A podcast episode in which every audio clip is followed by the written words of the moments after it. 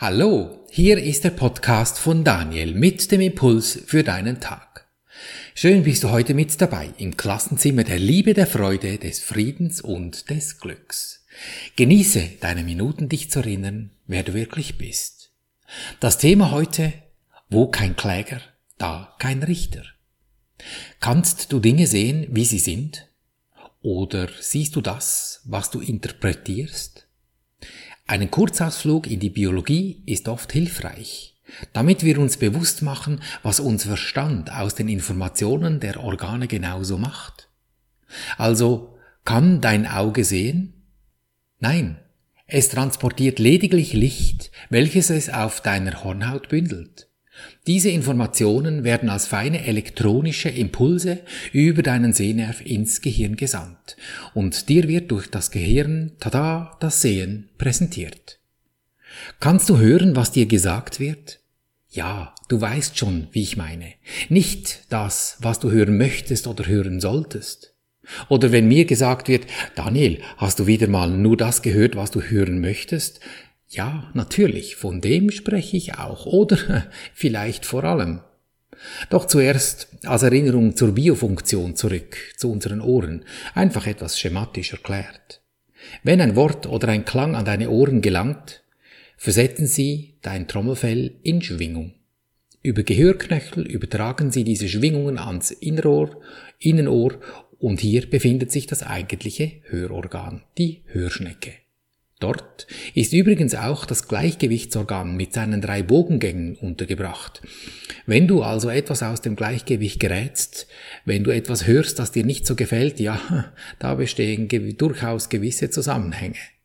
Aber eben, zurück zu den Schallwellen. Sie geben über feine Haarsinnzellen die Signale als elektronische Impulse über den Hörnerv in dein Hörzentrum ins Gehirn.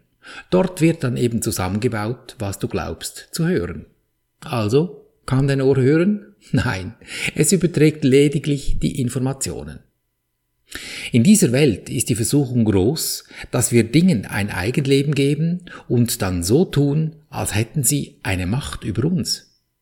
Um uns aus dieser Schlaufe auszufädeln, ist es hilfreich, wenn du nur schon für wenige Minuten am Tag deine Aufmerksamkeit auf ganz einfache, simple Tatsachen richtest. Wenn du heute übst, ohne dich von deinen eigenen Interpretationen in den Bann ziehen zu lassen, dann kannst du erfahren, wie es sich anfühlt, nicht hilflos den Bildern dieser Welt ausgeliefert zu sein. Vielleicht erfährst du es sogar als befreiend, wenn du anerkennst, dass du selbst es bist, der allen Dingen, die dir da begegnen, eine Bedeutung gibt.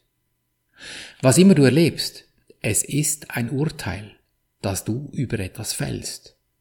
Wenn wir, hier, wenn wir hier nicht aufmerksam sind, dann geschehen die Urteile wie von selbst und beginnen sich zu verselbstständigen. Wie Viktor Frankenstein, der während seinem Studium aus Leichenteilen ein künstliches Wesen zusammengenäht hat und dieses Monster über einen Stromstoß zum Leben erweckte. Und das Monster sich dann verselbstständigte. Out of control. Ja, da gibt es dann plötzlich in deinem Gedankenhaushalt auch kleine Frankensteins, die sich plötzlich unkontrollierbar und vor allem ungefragt verselbstständigen.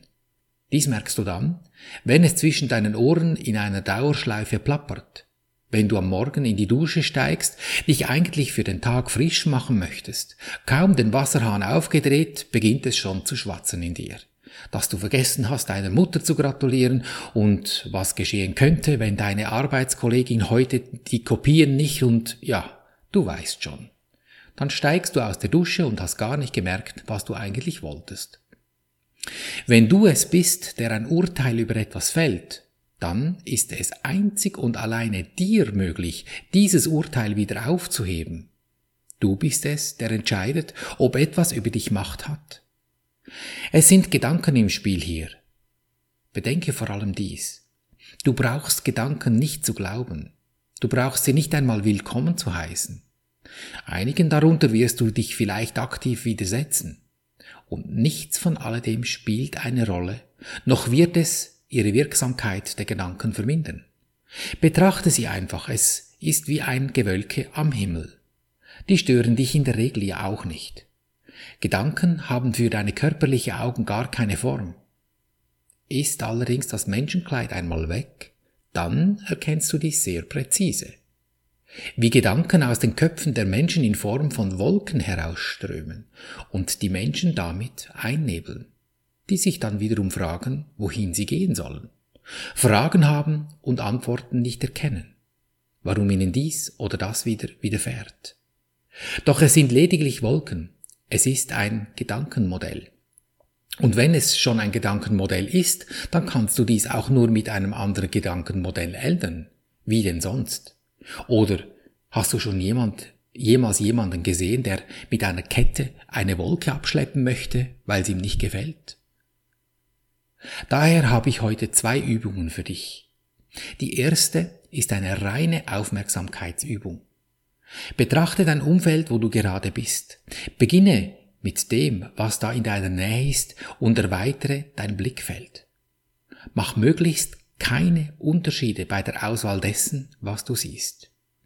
Ich zum Beispiel sehe mein Mikrofon, in das ich gerade reinschwatze, dann den Bildschirm, die Tastatur, den Fensterrahmen. Ich lasse meinen Blick zügig umherschweifen und versuche nicht etwas als wichtiger zu definieren als etwas anderes oder ihm eine Bedeutung zu geben. Ich nehme die Dinge einfach so, wie sie sind. Mein Verstand würde dann hingehen und beim Anblick meines Handys, das da vor mir auf dem Tisch liegt, sagen, hey, hast du es auf lautlos gestellt, während du diesen Podcast aufnimmst? Oder wenn ich die Zeitangabe am Bildschirm sehe, poppt sofort ein Impuls auf, oh je, schon wieder so, so spät. Keinerlei solche Reaktionen bitte. Einfach die Dinge nehmen, wie sie sind. Die zweite Übung, da geht es um deine Stimmung, dein Fühlen etwas gegenüber. Wenn dich etwas ärgert oder einfach Bad Vibes generiert, dann funktioniert es ja nicht, indem du sagst, stopp, ich schaue jetzt dieses Handy nicht an, wie es eben auf nicht lautlos gestellt ist. Ich ärgere mich jetzt nicht darüber, dass es schon so spät ist. Ich will das nicht. Also ja, wir versuchen das schon immer wieder, aber im Grunde kämpfst du in solchen Momenten gegen dein Urteil und dann machst du immer zweiter. Kämpfe nie gegen das Ego. Du verlierst immer. Da wirst du dich dein ganzes Leben lang als Opfer fühlen, ungerecht behandelt von den Richtern, mit den Urteilen und so. Oder präzise gesagt, dem Richter Sternchen Schrägstrich in, damit hier das Gendern auch geklärt wäre. Was du tun kannst, das ist deine Sicht auf eine Sache berichtigen, so wie du sie siehst. Das ist ja das Urteil, das du gefällt hast. Oder eben ich, wenn ich das Handy angucke. Denn dein Urteil ist durch eine Sicht von dir auf eine Sache entstanden und das kann nur einer ändern. Der, der es erfunden hat. Du. Ob gut oder schlecht, die Richtung, die bestimmst du. Dann hört das nämlich endlich auf zwischen deinen Ohren mit dem Gejammere über unfaire Richter und so. Denn wo kein Kläger, da kein Richter. Und genau das tun wir nun zusammen. Aufräumen an dieser Klagemauer. Nimm also ein Jammersöckchen vor dich hin. Das, was dich da dauernd etwas am letzten Nerv rupft. Lass uns da aufräumen, damit da wieder Friede in dir einkehren darf. Was im Übrigen schon längst ist. Nur wenn es da ein dauerndes Rumgeheule hat, das da rumnervt, dann kannst du das ja nicht wirklich genießen. Diese wunderbare Ruhe, diese Stille, diese schöne, liebevolle Kraft. So nimm nun ein solch eben Jammersäckchen vor dich hin. Das kann ein ganz einfaches sein, wo du eine Sicht drauf hast. Damit du üben kannst, spreche ich für dich diese vier Schritte, wie du das ganz einfach in dir wendest. Lass uns zum ersten Schritt gehen und mach dir bewusst, ich danke dir, Universum, dass du mich gehört hast. Ich wusste, dass du mich allzeit hörst. Wir haben ein Privileg. Es liefert uns alle Zeit das Leben. Wir sind privilegiert und da bedanke ich mir dafür. So im Sinne auch, ah, interessant, was habe ich mir da erschaffen?